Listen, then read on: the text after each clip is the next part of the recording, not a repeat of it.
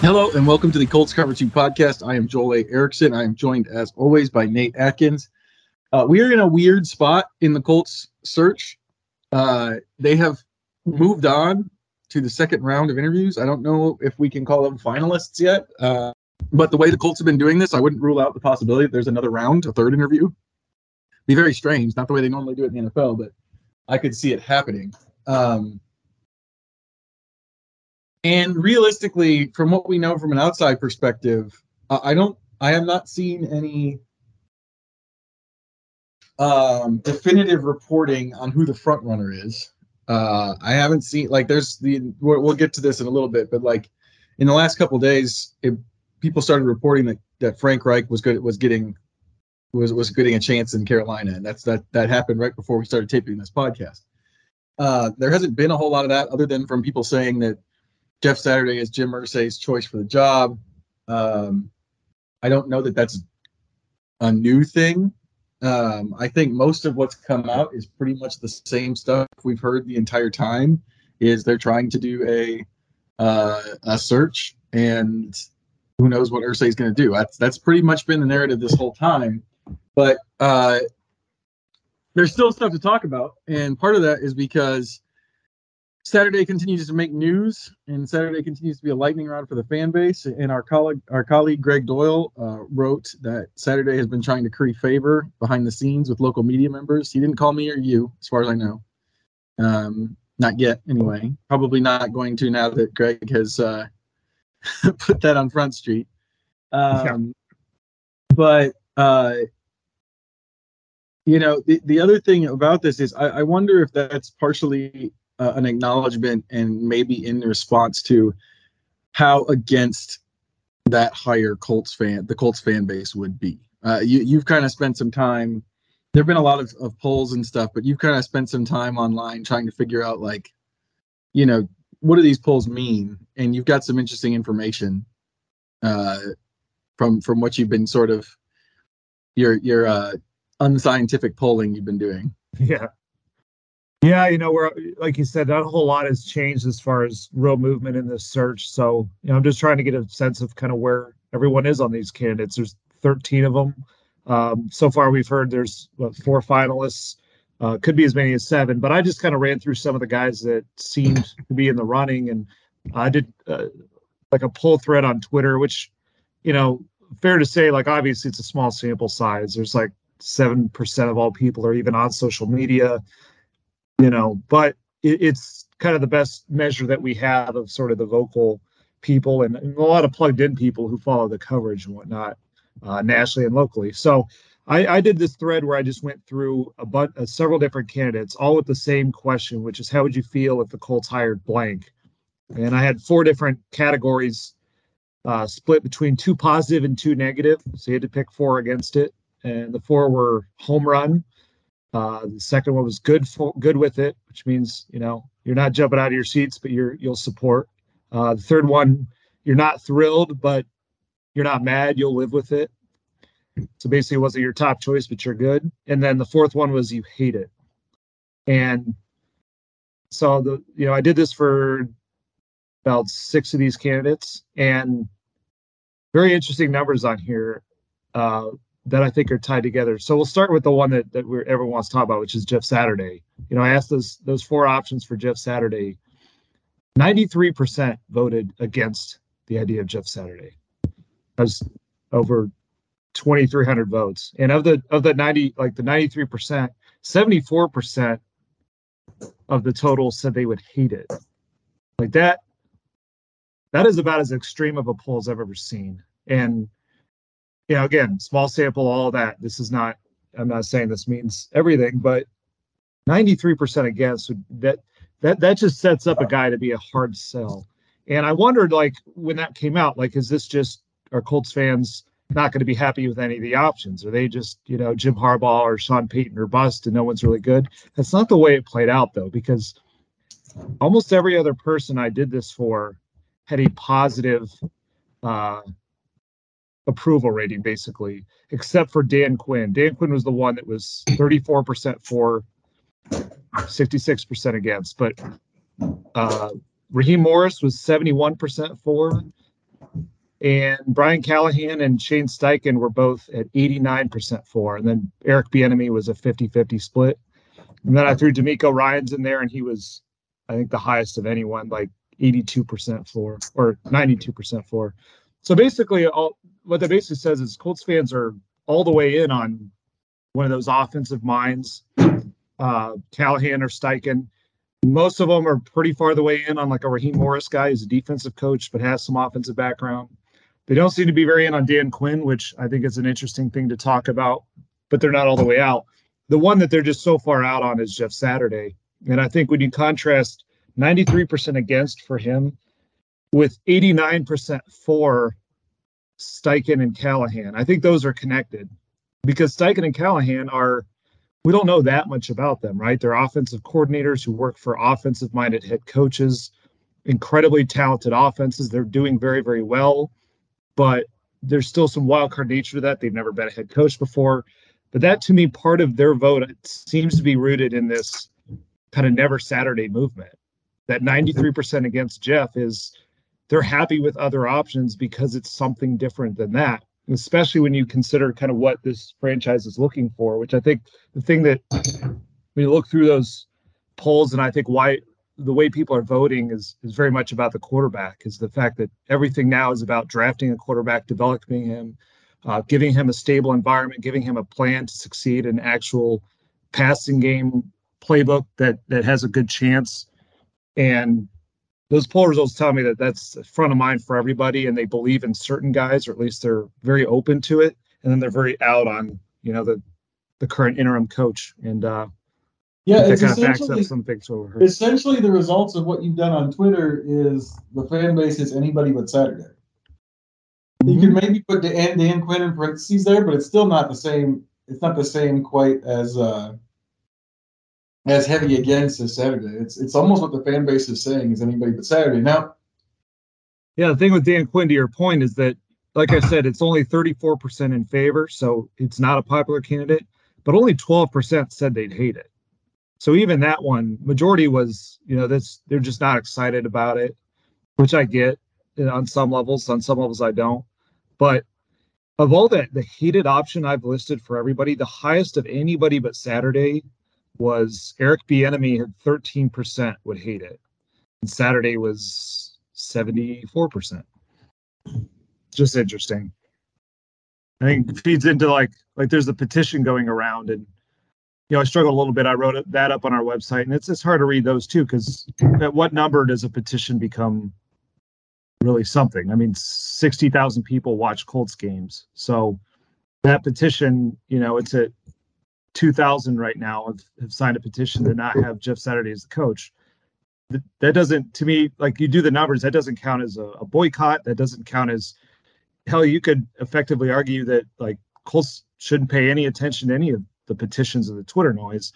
Uh, but it is unique. I've never seen a petition for someone who was up for a head coaching job and not one that you know generate at least 2000 votes so there, there's definitely a strong movement from fans to kind of push against a lot of what the national media is putting out there, which is that, that Jeff's in a good position for this job. Um, and you know, it's important to know to note, and everyone has said this, so we're not saying anything new or anything. Colts fans, a lot of Colts fans know this better than you and I do because they've been around longer than we have. But it's not. It's important to note that Jim Irsay does pay attention to public perception uh, and sentiment. Um, that's been that's been true time and time again. And I find it hard to believe that that he's unaware at this point of what the fan base thinks.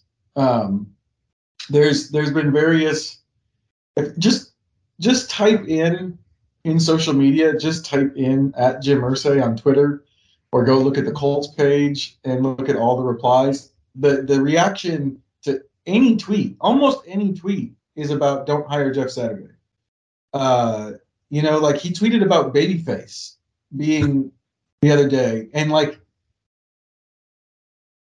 a bunch of the first ones, a bunch of the first ones were like, "Hey, that's great. Don't hire Jeff Saturday as the head coach. We like him, but um, you know, and yeah. it was it was almost like, can we keep on task here? Yeah, hire a good coach or hire a coach that that we like. Um, they they just have like, uh, he he's got to know. There's just no way he doesn't know. You'd have to be so insulated, and he's far too much on Twitter and tweeting stuff and and doing stuff on social media to not have some idea of how it would be received. So, like, the last time that they hired him, that initial press conference was like him essentially saying, screw you to everyone in the national media and everybody who said that the hire wasn't going to work. Hiring Jeff Saturday now would be saying screw you to like literally everyone. Um, yeah. And and he, if you if you believe if you believe the reports, which I do because matches what Ballard said in his in both of his press conferences, he'd be saying screw you to his his the people on his own staff in his front office um, it would be an all timer of a my way or the highway type of type of hire, and it just when when I start talking about all that different stuff right now, it seems really really difficult to see it actually happening. The thing that makes it actually happen is that I've already seen it happen once. and got hired and brought in as the interim coach. So I feel like I can't rule anything out. But when I start like talking through what will actually happen if that's the hire at the end of this, it seems impossible. Yeah, it's it does seem impossible. It's like because like someone put this out there and it's interesting to think about. If he had never hired Jeff Saturday as the interim and he was hiring him now, it would probably go over better.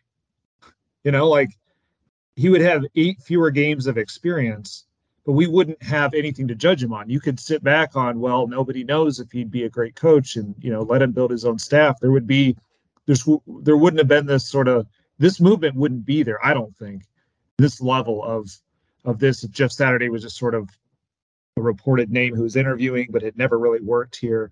It was fans can't divorce from kind of what they just saw in that second half of the year, which was, you know, they came out and they beat the Raiders, which was fun, but then they lost seven in a row. And just the way some of those games went down, if you read the petition, fans just keep bringing up these sort of scarring memories that they have of the collapse in Minnesota and the, the fourth quarter in uh, Dallas and the, the moment where, you know, Nick Foles is down on the ground and his offensive line's not standing up for him. And they're not the only ones who brought that up because the other person who brought up all three of those events was Chris Ballard in his end of year presser.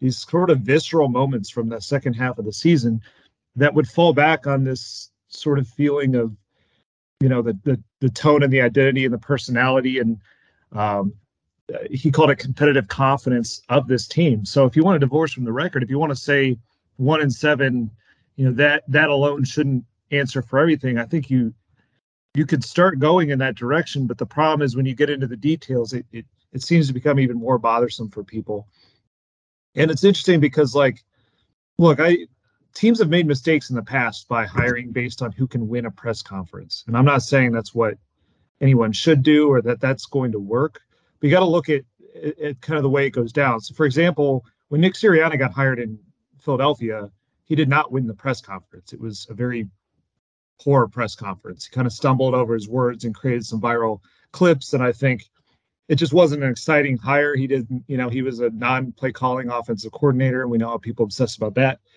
The difference there, though, was like everyone in the building was on board with that. Howie Roseman right. wanted front office. Yep. Yep. Ownership wanted it, and they were like, "Okay, we'll deal with fans being unexcited at the start a little bit." But even though like the press conference didn't go well, that's all people had to like hit him with was he stumbled over some words. And then once he gets into coaching, once you get into training camp, they see the team on the field.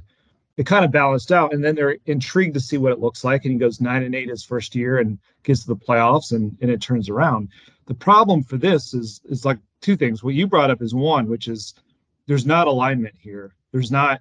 It's pretty clear now if if Jim Irsay makes this hire, or at least the image that they're going to have to fight like crazy is that he went over the people in his own building to do that. He didn't go with the recommendation of his GM, which means setting up an arranged marriage, which means within the building. So block out the outside perception. Within the building, it's hard to keep everyone on that same page and dialed in. Well, that's from, one part. that's day hard. one. From day one, they'll they'd be at odds. Like from day one, yeah. they'd be at loggerheads. Like Irsay has talked before several times about learning about learning from the Grigson and Pagano era that he doesn't want uh, a mismatch between GM and head coach.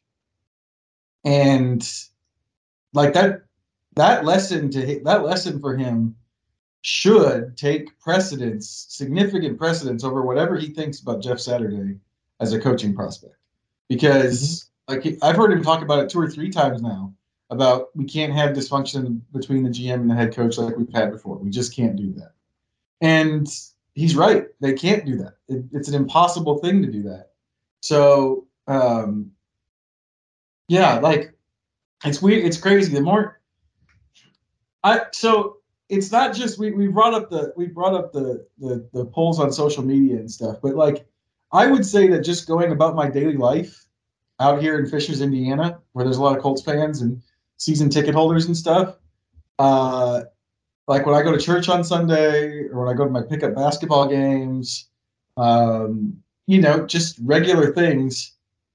The, the the one guy who always likes to stop me in the gym and ask me about ask me questions about the Colts, um, like I don't know if I've heard anybody. I don't know if I've heard anybody in the last two or three weeks say, "Hey, uh, I hope I think they should give Jeff Saturday a shot." Like the social media follows what the public is saying. At least, I mean, a pretty strong, different group of people. I'd say twenty or thirty people none of whom necessarily know each other, you know, uh, have said in, in real life too. Like I just, there's a lot of times that I try to use because social media and Twitter can be a, um, an incorrect reading of the fan base sometimes because it's it's the people who are most invested and most online. Uh, so I always try to buttress that with like just normal people I see randomly out. But this time they are in complete alignment. Like I like I said, the, the message I'm getting from everywhere is essentially, hey, he's he's not really going to do this, right? And I keep having to say, well, he could, but my only reason for that is because he did it before, when no one else, when no one thought that that's the move he would make. And so that's the hard part here is the more we talk about it, the, the, the more we talk about it, the more it seems just impossible to actually make that the higher. But yeah, it would have seemed impossible if we were talking about this before an interim interim hire too. Yeah, but see, the one is it, you know as controversial as that first presser was when they brought him in, the move to bring him in. Obviously, we saw the visceral reactions from you know whether it's Joe Thomas or Bill Cowher or everyone else who sounded off on it. The one fallback that the Colts had at the time was, look, it's an interim hire like it's a it's a trial. They kept talking about it's an audition. We're going to go through a normal process. They were like they wanted to push back, pump the brakes on a lot of this. And when, whenever anyone would go hard, that was kind of the the gut response was, look, let it play out for seven or eight, let it play out for eight games, and then we'll see where it is. But like if they if they go forward with it, it's not an audition anymore. It's not a it's not a trial. It's not a learn on the job type thing.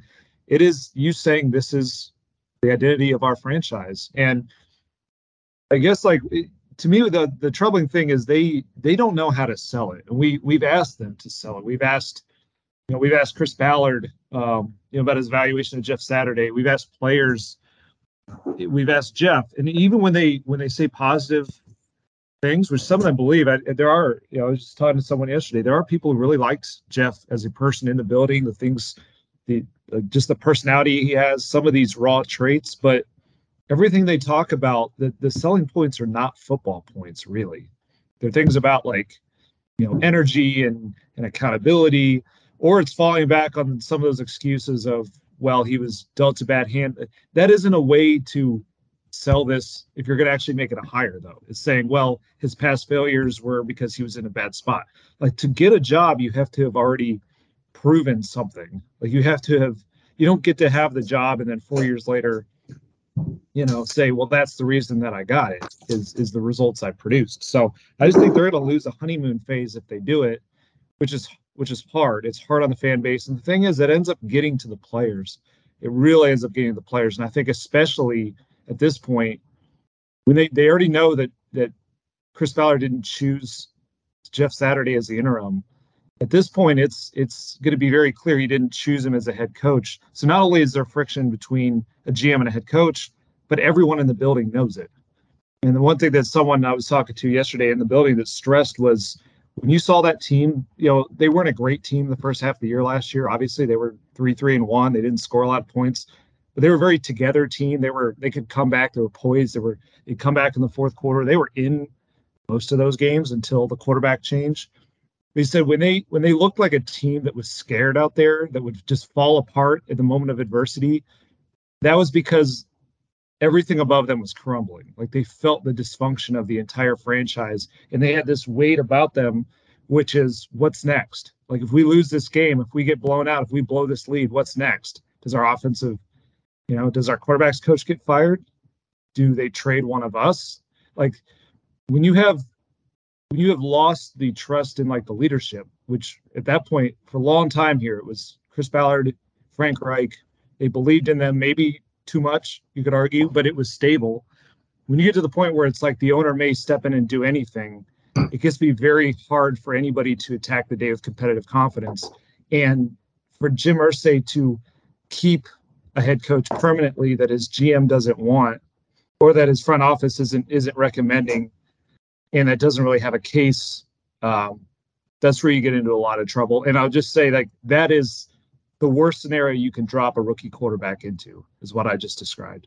And so it's it's just hard to step back and think how will this work in the building with where they are even if you believe in jeff saturday long-term potential all that even if you talk yourself into the idea that he has some traits that could make a great coach down the line in this moment in this scenario it's going to be almost impossible to sell that to the people who really matter yeah um it's yeah, it's funny. It's funny that talking about this, like even just now as we're talking about this, I'm realizing like there's more tentacles to it. We haven't even gotten into the national reaction, which if anybody saw Ian Rapoport's spot uh, on the Colts coaching search, uh, Ian is not usually that um, uh, dismissive. Uh, Ian Ian's a lot of things, and Ian makes Ian has Ian has his flaws, but man, if you haven't seen it, Ian Ian Rapoport says something like along the lines of Jeff Saturday, who's who is one and seven as an interim and uh, and not actually not actually being a coach. And then at the end of it, he said, if it is in fact Jeff Saturday, which I know would make the heads explode of many, many actual coaches around the league, like we all knew that this is the reaction. Uh, we all know that this is the reaction from like, but from national stuff, but there was a point here in Indy where everyone in Indy kind of got like, you know what? Screw off. Screw the rest of the country. We don't care about the experts. Like it's not nice for the, it's not nice for them to react this way. Let's give everybody a chance. Like a lot of those people, like Joe, you mentioned Joe Thomas and Bill Cowher earlier, who took some heat after they beat the Raiders, and now everything they said especially Joe Thomas, who said that the longer that they went, that they more they'd be Jeff Saturday's team, and the more it would be obvious.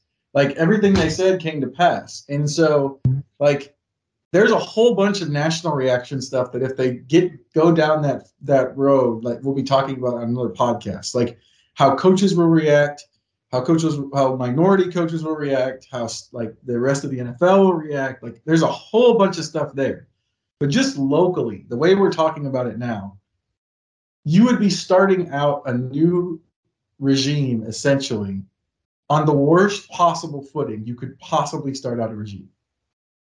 Yeah. I yeah, I cannot think of with the exception of maybe Urban Meyer. I don't know if Jacksonville I, I don't I'm not plugged in enough so. to Jacksonville to know. Like I, I don't I, think so with remember, Urban at all, actually. Like, I can't Urban stuff aged terribly. I can't remember with I can't remember with any other coach where like if they made the hire like once they made the hire that you know there could be there's always people against it. Like there's always going to be people against whoever you hire and be like this was a bad idea. They should have gone after this. But usually people are like okay he's here. Let's see what happens. You know? Uh, even that happened with Nathaniel Hackett today with uh, him becoming the Jets offensive coordinator. Like yeah. That that news broke today, and there were some people who were like, "Okay, Nathaniel Hackett really after what happened in Denver." But there were a lot of people that were like, "Well, look at his work with Green Bay," and they gave like reasons for for Hackett. If if Saturday gets hired, it will be ninety to ten negative, and I can't think of any other coaching situation starting off like that in the last like in the time I've been covering NFL, which is almost a decade now. Uh, the closest I can think to it, and I wasn't there, it was a year before I, I got to Chicago, was when the Bears hired Mark Trestman, and they did it over Bruce Arians. Over Bruce Arians. was coming off the Coach of the Year run here, and it, it certainly wasn't a popular move. It was not at all. They were hiring a coach. That that was when they were hiring a coach from the Canadian Football League in a major market over the hottest candidate in the league. So that's the closest I can think of. But even that one still kind of went the way you're talking about, where other people said, "Yeah, but look, he's he's got a long track record with quarterbacks." Uh, at the time, that was a selling point for him. He was a, he was an incredibly nice, engaging person, which which Jeff is too. But there wasn't this built up animosity from. There were open minded people to some of it.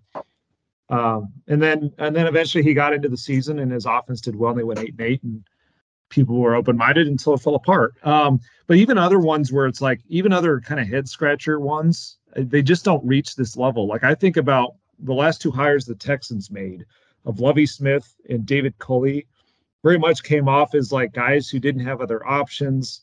It was, you know, you couldn't really see that as a long-term answer, at least especially with Lovie Smith.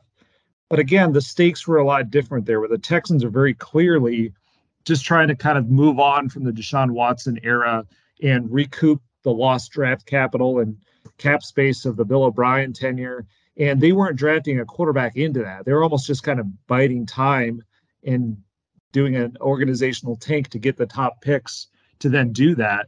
Um, you know, and then they end up firing those guys. It's it's look, it wasn't ever covered rosily, but I don't think anyone saw like the hire of Lovie Smith as like the franchise defining moment of the Houston Texans. It was a one year, let's wait, now get a quarterback. The thing is, this year that the Colts are doing this is when they're going to draft a quarterback for the first time since Andrew Luck.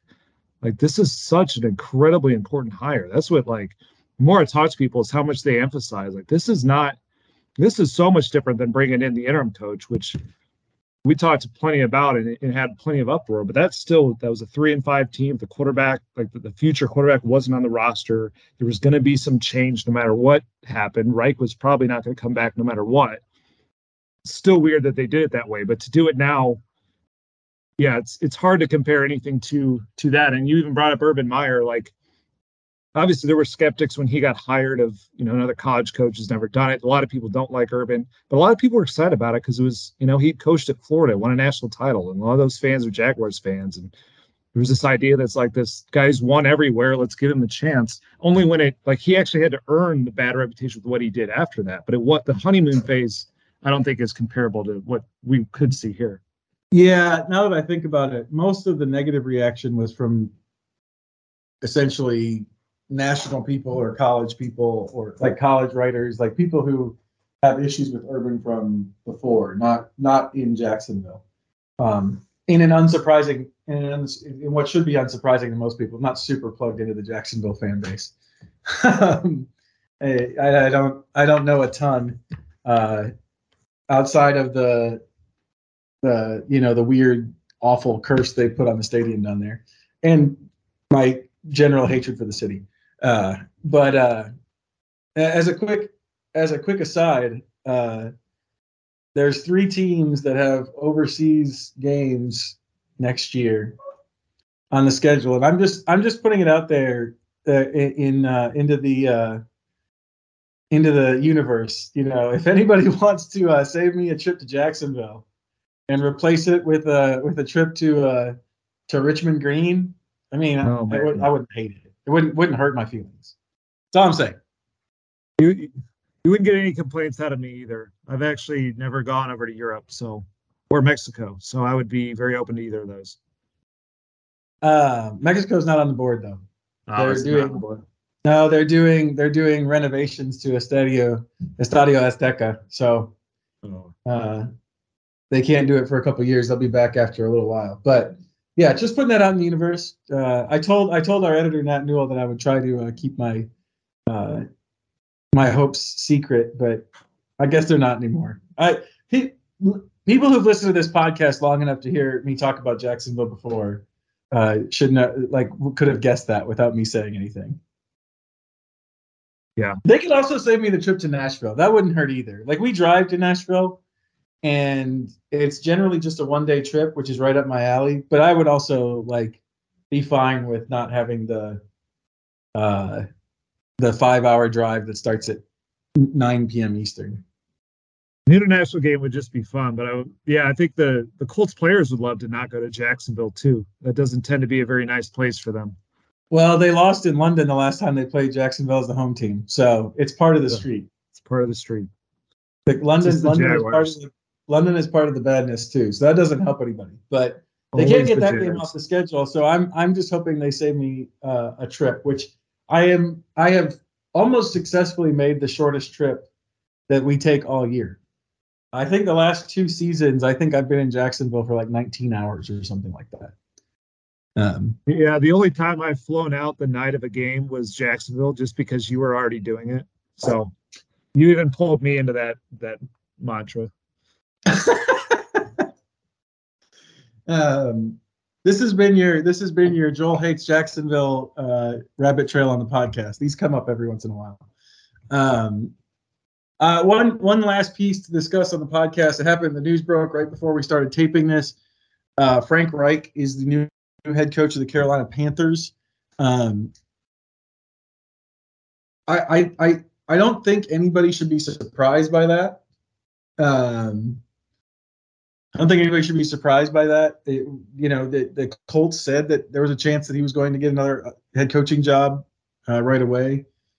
Uh, just from a like personal standpoint, like I think most listeners of the podcast know Frank Reich is a is a good man who uh, always treated people really well here. His his family is in Charlotte, so that's kind of a nice little thing for him, both personally and professionally, to end up back there where his daughters are. And his daughters were here a lot. His daughters were here in Indianapolis a lot at, at different games and working with Not Today and doing all that kind of stuff. But but just that's Charlotte is sort of their family's home base. So that's that's just a little a little wrinkle to put on there of of of of seeing that news. He he, he got another shot in the in the NFL. Um, they he's going to a place where they're going to have to find a quarterback, which was he's undoing here. Who knows how that's going to go? Uh, but just in terms of him landing on his feet, landing in a place that's good for him, that's that's that's my initial reaction. Yeah, he he and the Colts both needed a fresh start by the end of it. I just I just remember seeing him, especially after that last game against the the Patriots, where he could barely answer any of our questions because he just kind of was staring down and, and blaming himself. And you just feel like so, we all get in a rut sometimes. You you want something so bad, and it and it even if you're successful overall as he was going 40 33 and one with a new quarterback every year you know, there's a time to move on and there's time when you're at your worst. And that's what I think came out of Frank. Just that the quarterback carousel brought out the worst in a lot of people. Um, some of it's their fault. They couldn't solve it, but some of it's just it drags everything down over time. And he, he just seems energized. Just I remember when he was back, you talked to him that day when he was back in town here for a charity event, like the, the light was just totally back in his eyes. And this is a very different look of the last few times that I saw him. And so, you look a lot of coaches in NFL history have really rebounded well in their second run. They're better in their second run than the first one. Guys like Bill Belichick and Pete Carroll and Andy Reid and Tony Dungy. You know, there's there's something to be said for going through it, whether it's good or bad, your first run and learning. Like there's so many things on a head coach, and that kind of ties into Jeff Saturday conversation of all these things that you realize once you're a head coach of why that's one of the hardest jobs in the world and things then you would do differently whether it's you know things that really don't have that much to do with football whether it's staffing whether it's you know delegating whether it's the schedules you run whether it's um, certain attributes you look for in certain players and frank's been taking notes on all of this so i think he's set up pretty well in that spot what'll be interesting is now that the panthers are in the quarterback market you know do they get in a situation where they're trying to leap over teams to get their quarterback, including the Colts. I was gonna Um, say, you mean like the something to watch. So um, yeah, and that's a very aggressive owner that that Reich is working for now. Um, who is who is impatient and would like would like to have a quarterback and have answers there. So, um, you know, and, and people are going to say, well, they're you know they're down at I guess they're picking ninth. Is that right? sounds right. Uh, they're, seven they're and supposed to ten. be, Yeah, and people are going to be like, well, they can't get over, they can't jump them. Yeah, they can. Yep, they just have to offer the Bears or somebody more than the Colts do. That's that's all you have to do. Yep. Um, and people are going to be like, well, the Colts have better stuff to offer them. It just you just keep offering more. That's a, that's just that's just the way this works. Like it's not a set. Like there are there are parameters and like places you start from. But if you really want a quarterback, you just keep offering more until you get to move up. And it also depends on how in love you are with a certain quarterback. Like you could have a situation where if you're Chris Ballard and you're looking at these and you say, you know, I I like CJ Stroud.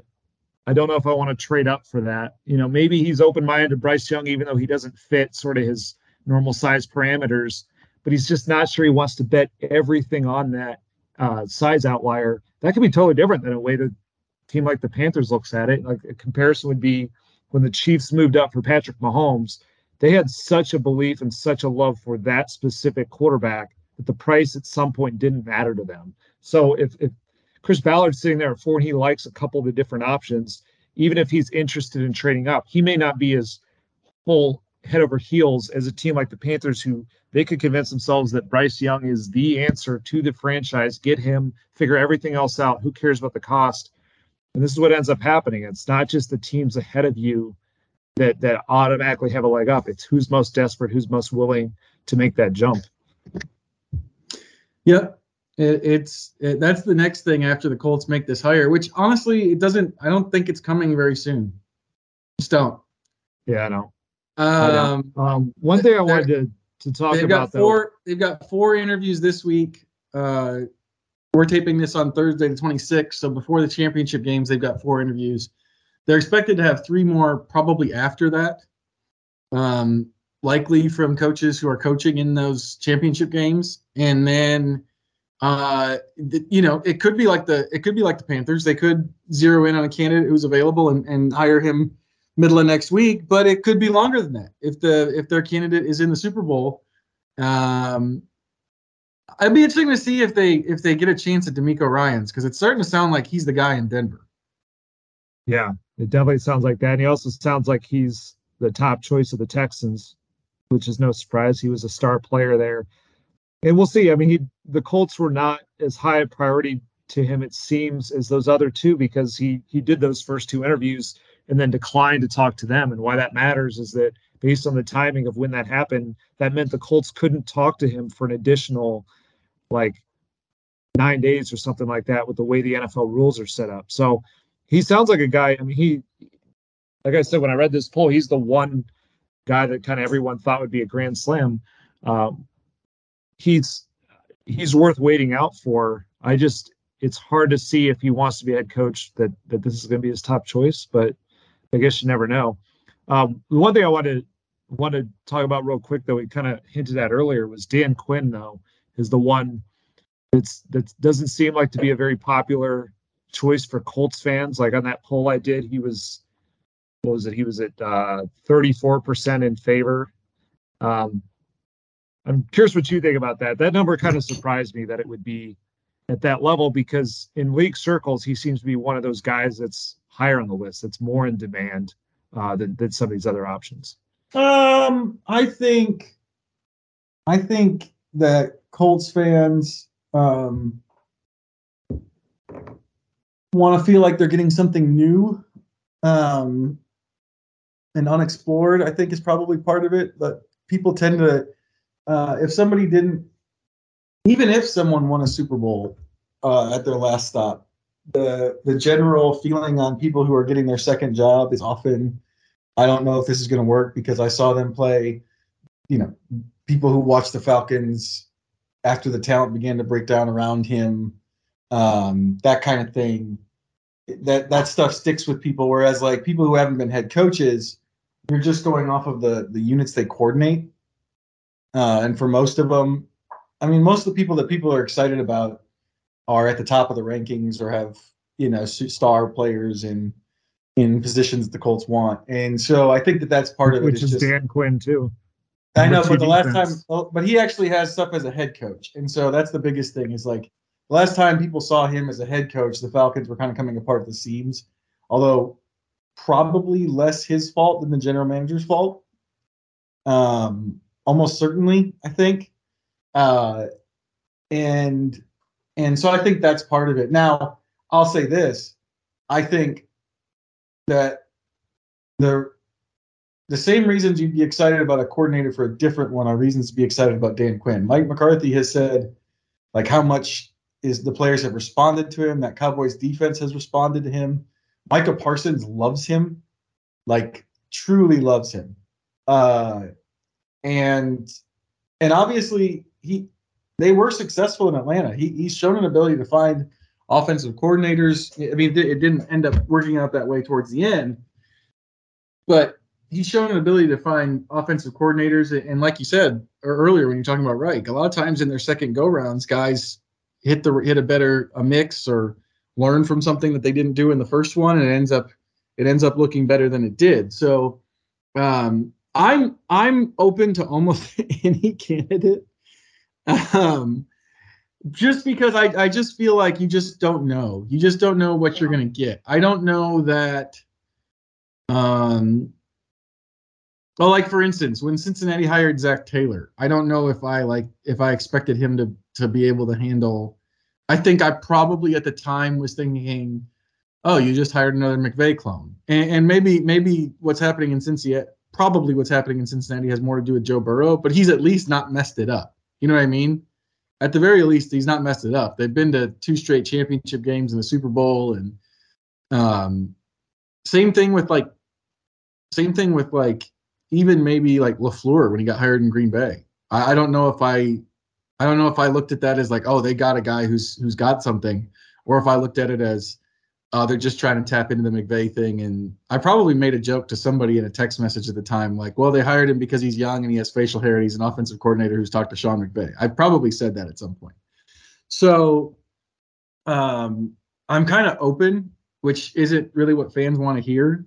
Fans don't really want to hear like, uh, they, they want you to have a strong stance. My stance is we don't really know what these guys are until they start actually being head coaches. Um, and outside of Dan Quinn, we don't have a whole lot. I know Raheem Morris was a head coach at one point, but it's a long time ago. Um, so, yeah, I think that's kind of what it is with Quinn. Is it's there's always this element of like you'd rather have what's in the mystery box than what you feel like you already know because Dan Quinn is the one that was a head coach very recently in ways that people paid a lot of attention to. And it feels like maybe there's a ceiling to that. You know, he finished 500, but I'd also say, you know, he was for all the 28 to 3 jokes, like he was in that position. Like his worst moment was an overtime loss to the Patriots in the Super Bowl. Um, you know, the way I look at this though, with and Zac Taylor is a good example of this. What what matters to me more than the specifics about, you know, how good a coach is at a certain thing is that what is the alignment and the plan for the quarterback? And those two things can sell me on just about any coach. And you think about like Zac Taylor, there was a lot to pick apart. He didn't really run an offense, ran Sean McVay's offense, did start well there at all. In Cincinnati, was six and twenty-five and one after two years. But what's different different is once they drafted Joe Burrow, four people were all on the same page. It's the owner, the GM, the head coach, the quarterback. They all had a plan. And now we're seeing it come together where some of those other particulars, like is is Zac Taylor the most, you know, incredible play designer? Is he is he the absolute best at, at you know at staffing and delegation? I don't know. But but they've they found that plan and like you said, he hasn't messed it up. So Dan Quinn, I get there's skepticism. To me, it's about what is the plan for your offense? Because if it's to go bring, you know, Brian Schottenheimer with him and, and recreate the Seahawks for a rookie quarterback, that scares you. But at the same time, what Dan Quinn has shown is he went out and got Kyle Shanahan. And it's easy to say now, well, anyone can hire like it's Kyle Shanahan. Yes, but he went out and did that as a first time head coach. Right. Took him out that's, of a bad situation. And that's where Shanahan made his that's where Shanahan made his name was in Atlanta. Like we yeah. we didn't we didn't really know much about Kyle Shanahan as a as a NFL public until he got to uh, Atlanta and his offense helped Matt Ryan win an MVP. You know, that's that's where it first worked for him. Yeah. Yeah, and that's like and then where it fell apart is they didn't replace that well enough once he left. It's sort of a problem the Colts ran into when Nick Sirianni got hired away. That is a big challenge, and maybe that's something you would hope that he's he's learned to have a better feel for. Um, but but that's when like these are things we just don't. I don't know what his plan for offensive coordinator is. I don't know what he wants in a quarterback, or if he's just going to delegate to an offensive coordinator. But I just say like so many people seem to view this through the lens of play calling. And as I talk to people, when you actually list out what's best in uh, in a head coach, like offensive play calling is pretty low on the list. It's certainly nice if your head coach is also an Andy Reid or Kyle Shanahan who's really good at that. But like Nick Sirianni doesn't call the plays. And I think if you're a defensive coach, what I look at more than than that is like, what's your philosophy on offense? What's your philosophy on like, what have you gathered of the challenges in stopping offenses and what that's done to create your philosophy of building out a staff and finding a quarterback? And I'd say Dan Quinn, I think, has shown more of that with his willingness to go get Kyle Shanahan and just some of the places he's been, you know, working with Kellen Moore and Dak Prescott in, in explosive offense in Dallas. Um, even some of the Seattle days when he was there and, and, they were really starting to build it with Russell Wilson. There's a little bit more intrigue to me with that than like there's some defensive coaches that just I think it's very obvious that they don't think much about offenses at all, and that's obviously that has to drive the boat here. So I understand the skepticism, but at the same time, I think you do a lot worse than Dan Quinn. Like a lot of guys would come want to work for him, and this this franchise needs they need stability. They need the dysfunction out of here. Like that. that, that the more that I cover this coaching search, the more that becomes very clear. You've got to get alignment. You've got to get you know staff that's on board and every. And I think Dan Quinn's that guy can come in and and at least the people on his staff, on his on his roster, in his front office would believe in him. And then you see how it plays out. But that's that's a better chance than I think. Um, we were talking about if you if you you just keep Jeff Saturday you don't have a lot of those elements and then you're trying to kind of climb uphill and out of the dysfunction a little bit more um yeah again i this is this is so not what you're supposed to do as a writer i you're supposed to have like a, a strong take or whatever just just hire a football coach and i'll i'll see what happens after that with Let the exception with our lives with the exception of with the exception of like I Saturday went one and seven, and so that's my my chief issue with him is the results. There's a lot to unpack. There's a lot of different things that I think he probably did wrong. Um, there's a lot of reasons I don't think it's going to work, but ultimately for me, it's a one in seven thing. So, I mean, that's I'm not I'm not out on a limb there. I'm with 93% of the population or whatever. Um, but as far as the rest of the guys go, just about anybody else they bring in, it'll be a, okay. Let's see, let's see what happens. Um, yeah. And that's that's not popular, but that's just the way my brain works. Is well, I got I got to see, like you said with Dan Quinn, like okay, who's the offensive coordinator? Uh, what are they going to do to help the quarterback? We're honestly, I'm not going to have any takes on the new head coach until like November ish. You know, because we'll have actually time to see him adjust and do the things Jeff Saturday didn't do in his time here.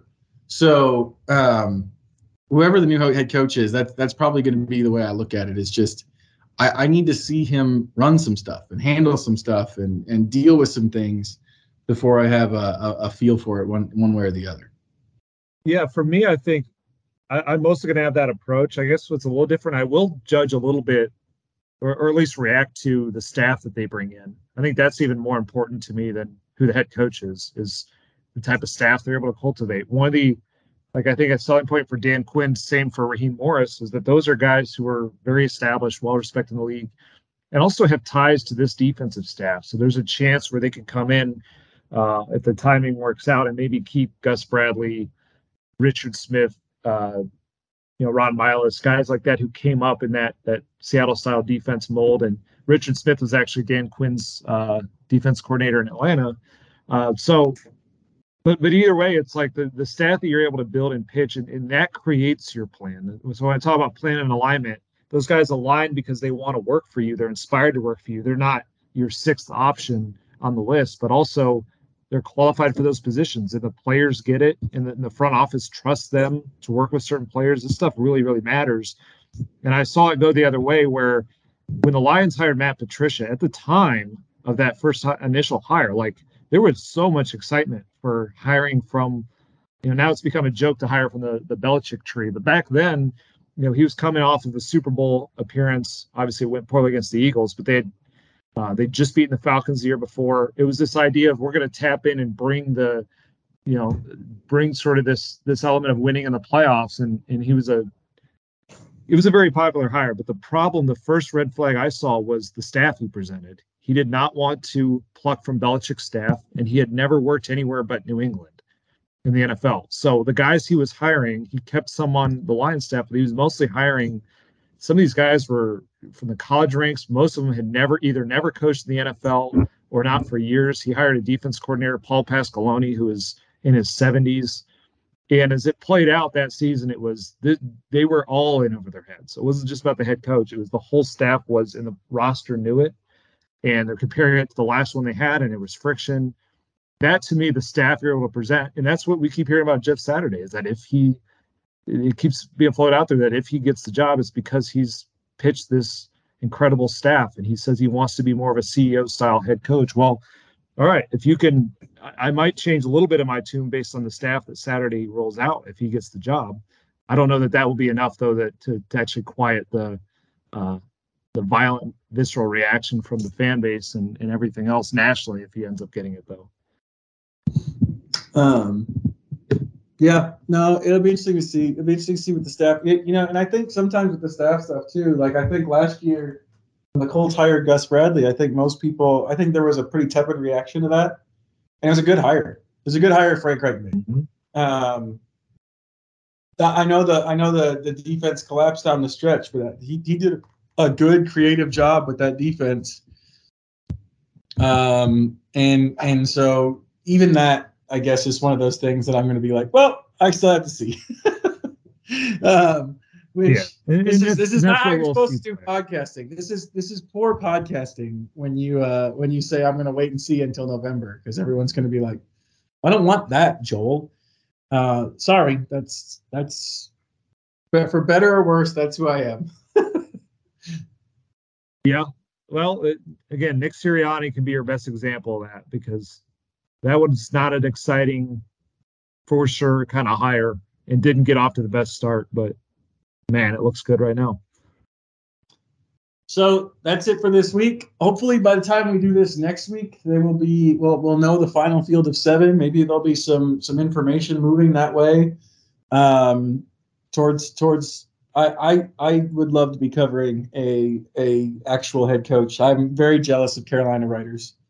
Uh, they're the, they're the first team to have somebody off the board and and soon to be introduced. I would assume. Um, so I'm je- jealous of them. I'm like you guys. I would like to find out who the coach is going to be.